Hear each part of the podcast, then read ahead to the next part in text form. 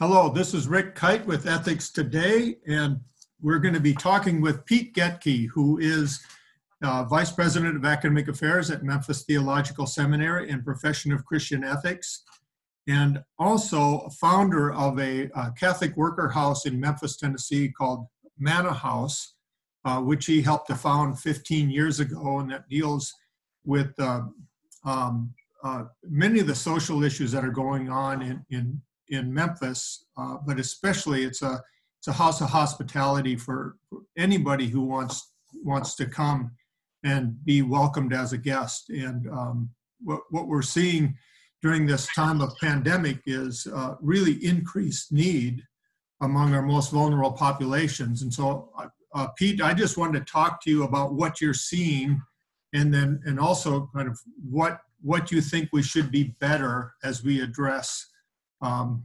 everybody in our society. So, first of all, th- thank you, Pete, for joining me today. It's good to be here, Rick. It's good to see you, um, even at a distance. Yeah, yeah. So, well, what's going on in Memphis is not unlike what's going on really in every major city in the United States uh, with regard to homelessness. Uh, numbers are starting to go up. Um, it's probably going to go up significantly later through the summer and into the fall with more and more evictions that will be taking place. Has, has there been a moratorium on evictions in Tennessee? There has. It, it, it's supposed to end May 31st, so okay. next week. Um, and I, I, haven't been able to find out if it's going to be extended, but probably not. It's pretty typical of, of other states as well that had these moratoriums. They're all ending uh, either at the end of this month or sometime in June. And that means, you know, no one's going to get evicted uh, right away because the, the eviction process takes a little while. But certainly by August or September, and definitely by October, November, there'll be a larger number of people without housing. You know, and that's at that's at the root of homelessness. Is people are homeless because they don't have homes. Um, you know, housing is not affordable, right. and so, in people who were in jobs that in which they were barely able to make rent uh, have lost those jobs, and so they're not going to be paying rent, and they're going to get evicted. Well, well, so many people with what we might call marginal incomes are working in service area jobs, and those are the ones that are most hardest hit, right, during this pandemic uh, in, in restaurants and hotels and things like that. Yeah, and it's um, in Memphis, the service economy was uh, a fairly significant part of the economy. Uh, and also warehouses and transportation. Now those are doing okay um, because uh, increased online shopping. But the, definitely the restaurants are being shuttered around here already. Uh, places that have been in business you know three four or five years or a little bit longer are going out of business. And that trend is just going to continue. So are you are you seeing more people coming to Manna House on a daily basis, and has that been increasing over the past couple of months, or so far has it been staying pretty steady? It's been staying uh, pretty steady. I mean, in, in, some respects, we've seen fewer people uh, because we've cut back some of our services due to safety regulations that we're trying to operate under. Um, but the demand for those services is still high. So what I've been doing is I talk with you know our guests when they come, and they're letting me know that uh, it's pretty desperate out on the streets. Shelters have cut either stopped operation or they've cut the numbers that they allow in. Uh, but the same number or slightly increasing numbers of people are on the streets. Um, and then some of the standard places where people could go on that are not places of direct hospitality, like like fast food restaurants or the public library, those have all been closed too. So there's been no access for bathrooms or just to get a drink of water to wash up. Um, so it's it's pretty bleak for people on the streets. But tell tell me a little more about Manna House. I know it's a Catholic worker house. You describe it as a house of hospitality. Um, what what what services do you provide? And, and how does it differ from say a soup kitchen or something like the salvation army that provides uh, sh- overnight shelter and that sort of thing? So if we were a social service agency they would classify us as a day shelter. Mm-hmm. Uh, what that means is people come to us three mornings a week, Monday, Tuesday, and Thursday, uh, for showers, change of clothes, uh, and really just a, a place uh, to be welcomed and to be safe, uh, to not be har- harassed or hassled by the police. Um, so we're we welcome anywhere from 100 to 120 people each morning that we're open, and we also do serve a meal on Monday evenings. That's usually uh, 80 to 100 people. Um, we have sort of our regulars, people that we've seen uh, for a number of years. Uh, that's probably about a third of the people who come. And the other two thirds are, are more transient, who we may see for a month or two and then we don't see anymore. Are they uh, are they traveling through Memphis, or are they just are they just kind of temporarily homeless or in need, so they come to you for showers and so forth for a short period of time, but then they get more stability in their lives and they find housing? Is that what's going on? Uh, that's it's both both of those things. So some people are, are kind of passing through, and then there are people who are uh, sort of off and on homeless. So they're probably like couch surfing or staying with a friend or a relative, and then for whatever reason that comes to an end. Uh, then they're back out on the streets for a while. Then they uh, find another place where they can kind of crash for a month or two. Then they're back out on the streets. Uh, one of the things Memphis, like other cities, has been taking a housing first approach to try to address homelessness. Mm-hmm. And that does get people uh, housed, uh, but often that's short term for six months or so. And if they're not able to find work to uh, start to pay rent, then they end up back out on the streets. And, and one of the problems in Memphis for uh, people to keep a job is that our public transportation system is horrendously bad. So, and a lot of the jobs are out sort of out of the inner city. So if you if you're say staying in a shelter, you're able to get low income housing somewhere inside the city. Uh, most of the jobs that people would get, like warehouse jobs, are on the periphery uh, of the city, like out near the airport. Right, right. Now, you're not you don't describe yourself just as providing social services, though, right? Um, That's right. So, as a as a house of hospitality, what we're really uh, focused on is building relationship with people um, and welcoming people as it says in Matthew 25, 31 to 46. Um, whatever you do unto the least of these, you do unto me. Jesus is speaking. So we welcome each other as the as they are the very presence of Christ. I sometimes talk about this with uh, other volunteers or visitors that hospitality is like the eighth sacrament. Mm. Uh, that the presence of Christ is in the people who come to us, and the guests. Um, and it was instituted by Christ in Matthew 25, 31 to 46.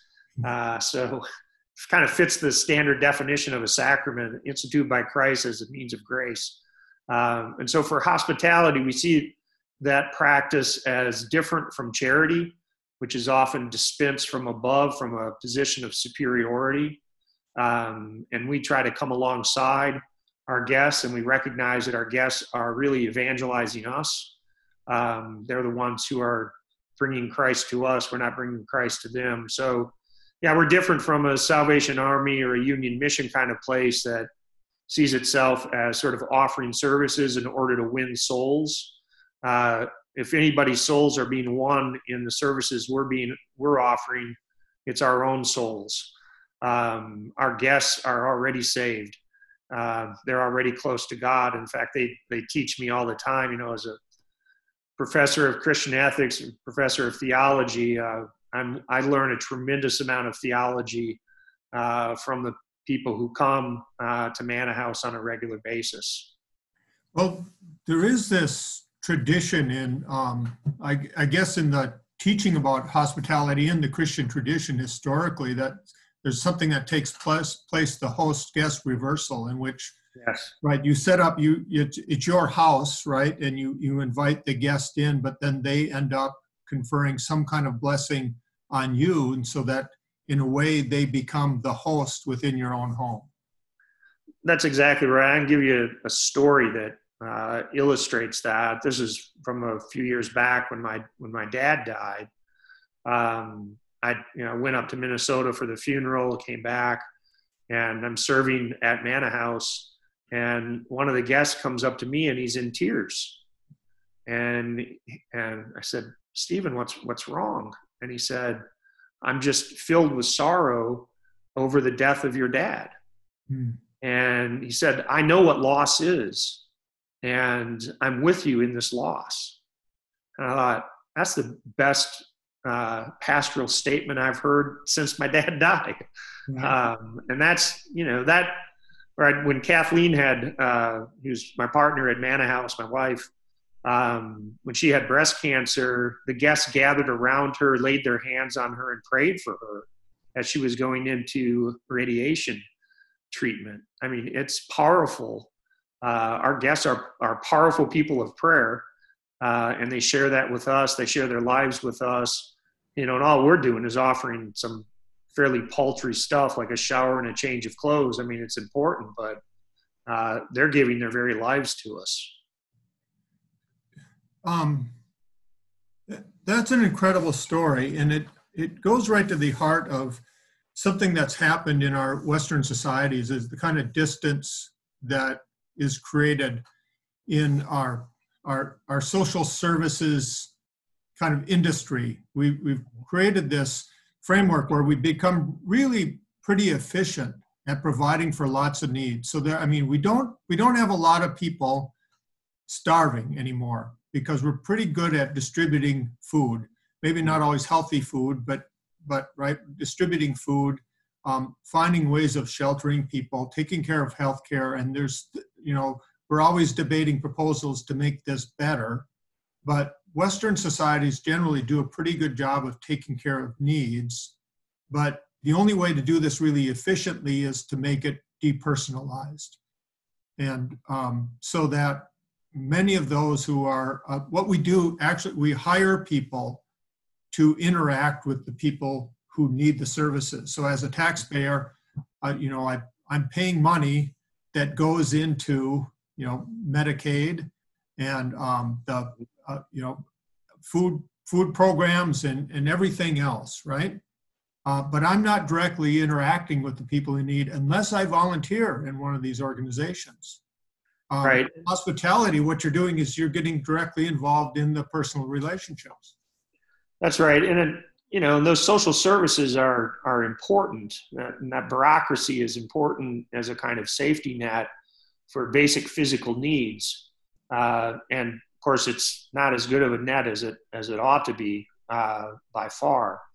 Um, and so we're addressing some of the gaps sometimes in that safety net, even but what we're really doing is trying to offer people a place where they're treated like people. Uh, you know that they're they're a name, not a number for us. Um, we're we're not set up to be efficient. In fact, one of our slogans around Manna House is that efficiency is the work of the devil, um, and sort of said that tongue in cheek, but it's true. We're not we're not set up to uh, try to address every need, uh, and we're not set up to just run people through a system. We're really there for people to come and be treated, as I said, as human beings, as people made in the image of God who deserve respect, uh, who deserve that their dignity be recognized and affirmed. Um, and that, you know, we're not asking them to prove that they're homeless. We're not asking for identification. They, uh, we don't do uh, intake analysis or anything like that. People just show up. So, in fact, a number of our guests, uh, probably about a third of our guests, are not homeless. Uh, they're people from the neighborhood, our low low income folks who simply need a place like like people who go to Starbucks want a place to just hang out for a while. Uh, instead of Starbucks, people who are low income can come and hang out with us for a while. Well, I'm, I'm involved with some organizations that provide uh, funding for some of these services. And what we're always asking for is a demonstration of how you're using the funds. And so, right. and you're not doing an analysis, right? We, we aren't. And how do you get your funding? I mean, do you get grants or are you, this is just donations that's coming from individuals? Yeah, it's donations from individuals and, and some churches, synagogues, mosques. Uh, even the local Hindu temple uh, has given a sizable uh, donation. So, yeah, we're completely supported by donations. Of course, none of us are paid. We're an all volunteer staff. So that keeps the cost down pretty significantly. Our budget, our yearly budget's about $35,000. Uh, and with that, like I said, we serve about 80 to 120 or so people three mornings a week uh, that we're open, plus the meal on Mondays. So, but we're not, um, yeah, we have like individual success stories that we could share with people who, who want to hear those things, but that's not our focus. Uh, our focus is really solidarity and accompaniment that we, like I said, we come alongside our guests and welcome them as fellow human beings. Um, and then it's really those relationships ultimately that if people are looking for success stories, those are the things that are transformative both for ourselves and for our guests. So, I mean, I've we've had guests who have come back to us and said, you know, when I first came here, uh, I was on the streets. I thought I was a worthless human being. I was completely depressed and down on myself. Uh, and you guys just treated me like like anybody else. You know, it treated me like somebody who's a friend of yours. Mm-hmm. And uh, that gave me a sense of my own dignity and gave me a sense of hope again. And so I started uh, trying to get connected to some of the social services, even because you've given up on that. Because you know the reality is like you go to um, Social Security office to try to get Social Security benefits. Good luck uh, if you don't have a lawyer. Uh, you're going to get put through the ringer. Uh, you're trying to get disability, guaranteed you'll get turned down at least the first two times that you apply, uh, and you'll probably just get turned down permanently if you don't have a lawyer advocating for you. So the system is set up to grind people down, to really turn them away. Um, and we're set up to welcome people and to say, we're here with you. Um, in fact, sometimes we accompany people to those places. So I was going to ask you that. So, it, and and if like if people need legal advice for something that they're dealing with, trying to get access to mm-hmm. like services that they qualify or you know benefits, do you help them with legal services and things like that as well? Well, we don't do legal because we're you know none of us are lawyers, um, but it's really accompaniment. So like this one guy was having problems at, at one of the local hospitals just getting his prescription filled. Uh, so I just went with him and stood there as he talked with the person who was trying to turn him down again. And I said, oh, Aren't you all here really to fill these prescriptions? The person looked at me and said, Oh, yeah. So they filled the prescription. I mean, but they were, you know, they presume, and, and it works, you know, if they just keep saying no, someone will go away. But if somebody else is standing there, and of course, this was African American man, uh, elderly African American man, and then I'm standing there as a you know white sort of middle age or getting a little older now, but um, and saying, "Look, help this guy, or I'm going to call the local newspaper." Um, so I have some access that maybe this guy doesn't, and that can turn the situation around.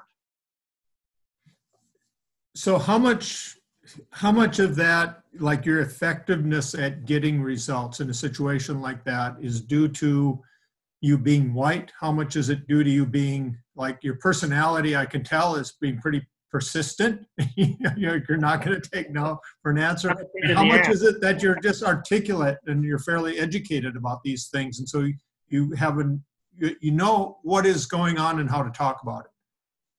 Yeah, I mean that's you know it's being white middle class males. I know how to navigate uh, systems. Um, because that's what I've done through my life, and the systems have typically worked for me. So that's not the case for an older African American man who has been turned away and told no uh, repeatedly, and may have more of a tendency to give up at that point because he just, you know, system's set up against him. So yeah, it has a lot to do with the fact that I'm a white male um, who comes in and says, "I can call the newspaper." Uh, I, you know, here it's on my phone. There's one of a, there's a woman here with uh, a local newspaper, uh, Wendy Thomas, and I just say her name, and they're like, "Oh no, don't call Wendy Thomas." Um, so you know, average person on the streets, a homeless person, doesn't have that kind of access. Um, and yeah, it has a lot to do with race. It has a lot to do with class, and of course, all of those, those both of those play into being, you know, educated and all of those sorts of things as well. I'm sure one of the questions you get from from from people who just find out about this work that you're doing. You're in the inner city of Memphis. Um, Memphis, by all the statistics, it's a pretty dangerous city. It's in the top 10 category in the nation for violent crimes, mm-hmm. and, uh, and it is year after year. And you're working in an area in which a lot of crime takes place. Um, uh, is it dangerous? And like, what what is your experience working in that place and how do you address the fears that some people have about joining you in that kind of effort?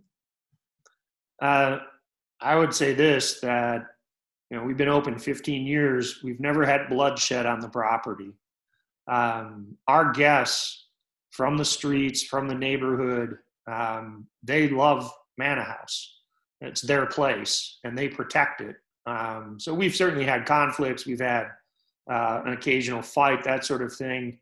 But we've never called the police. Uh, we simply say to the guests, uh, the guests who are involved, leave now, uh, or we shut the place down. And nobody wants to be responsible for Manna House being shut down because uh, the other guests are not going to be very happy about that. So it's really, you know, the the guests treat Manna House as their place and they respect the place. They respect respect the people who are there which is each other and us. Um, and we just haven't had violence. Uh, the most threatening situations that we've ever had has really been because of the police who have showed up and presumed that they could just walk onto the property and yank people off the property. And we don't allow the police on the property because they have weapons uh, you don't allow you don't allow anybody with weapons. No, we don't. So even somebody's like walking up carrying a stick, you say you got to leave the stick on the sidewalk. You can't bring that in here. Now that doesn't mean that. Does that mean people don't have weapons? No, I mean we don't have a metal detector or anything like that. Uh, in fact, one one morning, uh, it was around Christmas time. We were having sort of a party, and there was some music, and this woman was dancing. And as she was dancing, a knife fell out of her brassiere and clattered onto the floor. she just sort of swept down in her dance move and picked it up and put it back in and continued on. Uh, then we asked her to leave. So, but it's a, you know, people, um, the people who come to Manna House are people who are more often the victims of violence themselves uh, than the perpetrators of violence. Um, they get beat up, they get robbed, they get uh, harassed, um, they don't like violence. I mean, they're trying to avoid violence. Yeah, yeah. Um, I'm, I want, also want to ask you about race because uh, Memphis is a city that's had a lot of racial tensions over the years. Um, I would imagine that um, you, um, well, you're, you're in the minority as a as a white male in that part of Memphis. Um, right how do you negotiate? I mean, is race a problem for you um, in um, in doing that kind of work in the inner city of Memphis, and how do you deal with it? Uh, race is a problem everywhere uh, because white people have created this uh, system of race that systemically uh, discriminates and oppresses people of color. Um, so Memphis is about 60% or so African American, but the economic and political power here is firmly in the hands of white people. Um, so, I mean, we have a white mayor. um, and, you know, we've had African American mayors in the past, but we currently have a white mayor in a city that's 60% African American. Yeah. Um, the, you know, the business class here the, majority of the people who are wealthy business people in this city are white. Um, this has been described, Memphis has been described as a plantation town. And in some ways, it really is. So, you know, one of the largest employers here is FedEx. um, owned by you know a white family, and it survives. I mean, or it thrives in terms of the uh, distribution center here. The people who are doing all of the sorting are part-time union, not unionized uh, folks who are being paid. You know, it's not a living wage, um, and that's what's what really makes FedEx possible. Uh, and the warehouse distribution stuff that's here, almost all minimum wage or slightly above minimum wage jobs, keep people in poverty, keep them dependent uh, upon these bad jobs uh, to survive at all. It's really a plantation. Um, so that's, you know, race here is always in the air. Uh, as a city in the South, it's going to be for sure. There's a long history of racism in the city. It continues to this very day in the way in which uh, economic and political power are set up. So at Manna House, uh, certainly our guests who are African American, which is the majority of our guests are African American, and the volunteers, most of whom are white, we're very aware of those power dynamics uh, and the inequalities and the history that that goes uh, way back that are that keep those dynamics going today. So the thing that that I found is that honest, open uh, confession and discussion is the best way to address those issues uh, as they may come up at Manna House. So, for example, if a guest says to me, you know, "You're being racist," I say, "I probably am. Tell me more." Mm, uh.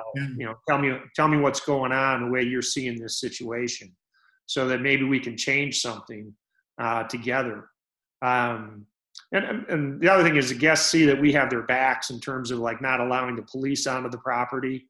That that's a huge thing. They know that we've gone to jail occasionally uh, in acts of civil disobedience related to homelessness and poverty and, and violence. And so they, they know where our commitments are and that makes a big difference.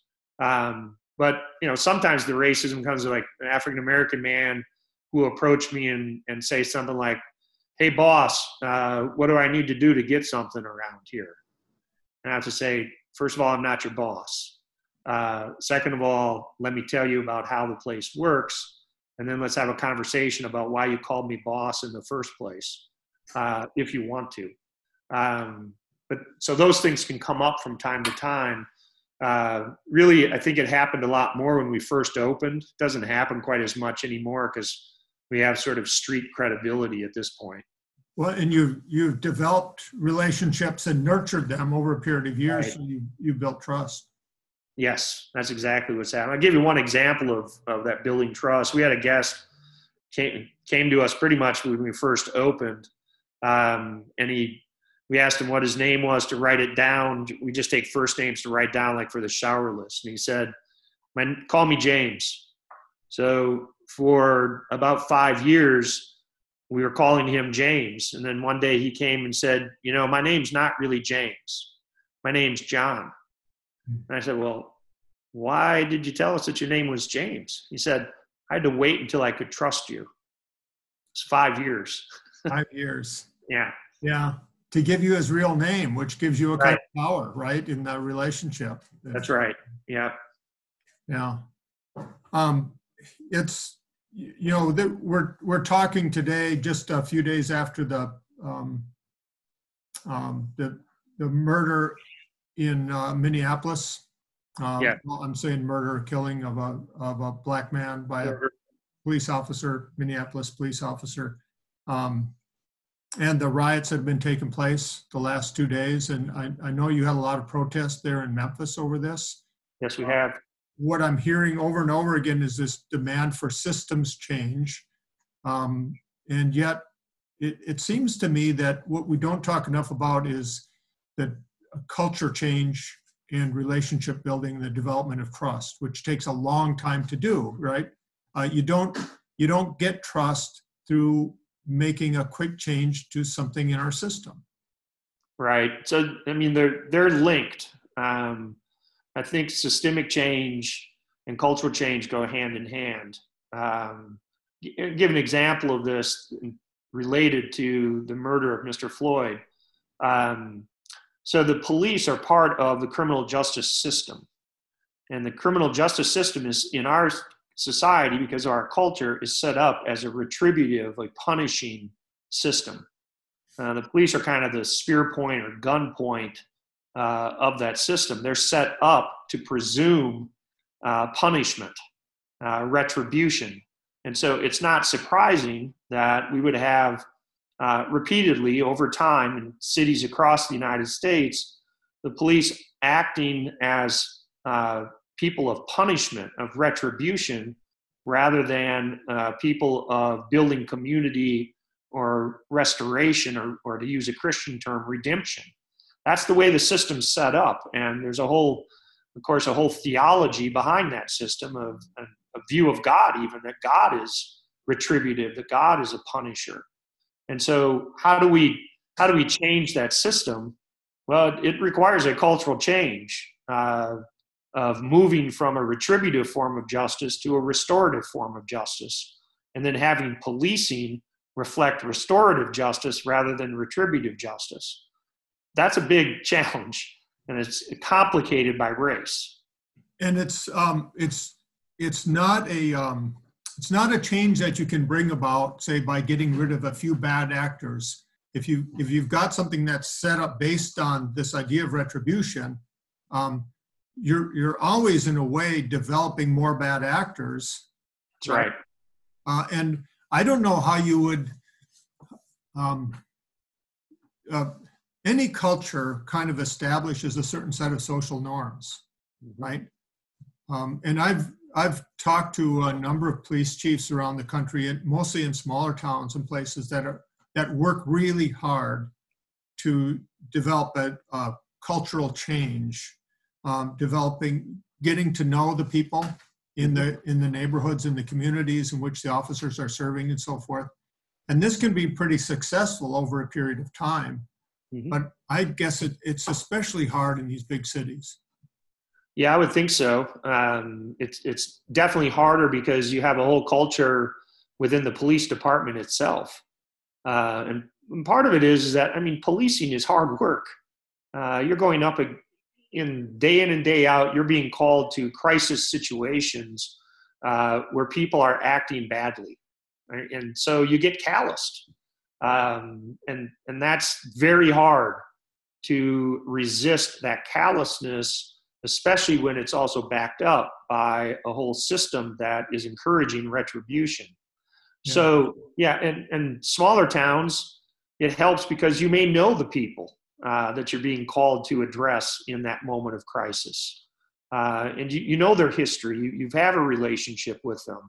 Uh, you're not just going by in a, in a police cruiser occasionally. Um, so it's, yeah, it's a very different setting. I, I, mean, I have a brother in law who was the uh, sheriff of Olmsted County in southern Minnesota for a number of years. And that was his, you know, one of his main things was trying to build those kinds of relationships uh, through his officers in the sheriff's department. Um, you know, one of the reasons it's connected with homelessness, actually, he was an advocate for housing first for people who are on the streets because he saw that, you know, just arresting people and putting them in jail, that's not addressing any underlying issues. It's not addressing their lack of housing. So get people into housing first, and then you can start to address maybe if somebody has an addiction issue or mental illness or both or needs job training or just needs a stable place to live um, so yeah i mean it's it's a challenge to make that kind of big cultural change but i think that's where that's where the church needs to come in it's where uh, nonprofits need to enter in and say look there, there are other ways that we could be doing this uh, let's at least start with some pilot programs get those launched and you'll start to see they actually work better. I mean, community policing, where you have the police officers living in the community in which they police, makes a difference. If you have people like Minneapolis, a lot of their officers don't live in Minneapolis. So they're not tied into the city, they're tied into um, a, a different mentality. And for them, it's just a job. And they know that they'll survive in their job if they're if they're hard asses, right? um, because the, the least little bit of humanity that you might show might be exploited in a crisis situation. Well, I, I was looking last year at some statistics on uh, police suicide. That's been going up really considerably over the last 10 to 15 years. Mhm. And, um, and it correlates pretty strongly with the number of, um, the number of kind of serious incidents that they respond to. So the number of calls they take per day. And that has risen dramatically. And so you think you're, you're encountering more and more stressful situations. And this is, this is going back to efficiency, right? We're making all our organizations more efficient. And there's a human price to pay when you when you ask people to do more and more especially of these really stressful things you know how how often can you put yourself in a position of danger Mhm. without it having effect on how you view every encounter right That's right. That's right. And and imagine now too, we're we're living in a society where the social safety net is just being destroyed, um, and and part of that's related to the pandemic, but the tended, the trajectory was there beforehand uh, on political leadership cutting programs that were spe- specifically in place to help people who are struggling.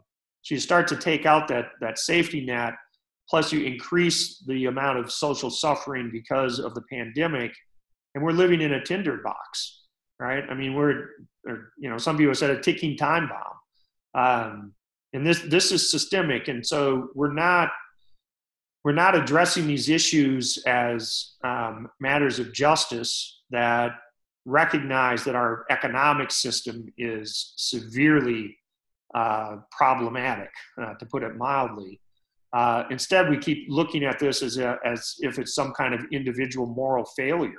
If somebody's in poverty or they're on the streets. Uh, and what we've got to start to realize is that we're all in this together. Uh, and we can't flourish as a society unless the person who's the least of these uh, is flourishing. And that's a basic test of biblical justice right uh, that God is always concerned, especially about how are the poor doing.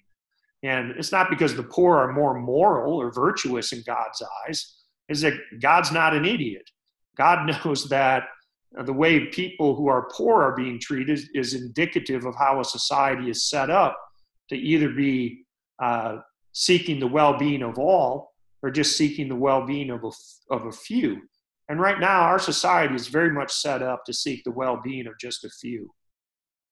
well and that that's why it's more and more important for us just to start paying attention and i um that's that's really why i'm doing this series right now is i'm what i've been doing is contacting all kinds of people that i've met at various points in my career and just trying to listen to Mhm. um, thinking that like the, this is the first step in ethics uh, not to um, argue for solutions that we happen to favor but just to listen to what's going on so that once we do try to say like- let's try to act in this way or that way we're Mhm. doing it of a basis of understanding the, the real world instead of our imaginary world Yeah, and one of the great moral teachers that I look up to is this guy named Jesus. And if you read uh, Mark's gospel in particular, the way Jesus teaches, the way Jesus approaches situations time and time again is by asking questions. Um, and that's what we all need to do. We all need to be asking questions like, why is this going on? What is going on here? Uh, how might we learn from the people who are most directly affected what's needed? I mean, that's, you know, Manna House is a listening post uh, in a lot of ways for me to go and listen to people on the streets. They know what it takes to get off the streets. They just don't have the resources to do it. They know they need public transportation. They know they need housing. They know they need health care. They need, they know they need jobs. Um, but we just don't listen very well in our culture. And we have kind of, we've set up some people at the top, self-appointed experts uh, who are rarely in relationship, direct relationship with the people they're purportedly concerned about. Pete, as always, it's fascinating to talk to you, and we could go on a lot longer, but we won't. We'll try to keep this in time. But I would like to come back and visit with you again in a couple months, uh, see what's Great. going on. I mean, if we do have this ticking time bomb going on, uh, you know, homelessness will will I, um, it'll be interesting to see what happens and maybe get a better idea of how, what we need to do to, to address it. And um, so thank you so much for joining us. Thank you, Rick. It's been a pleasure. Bye bye. Yep.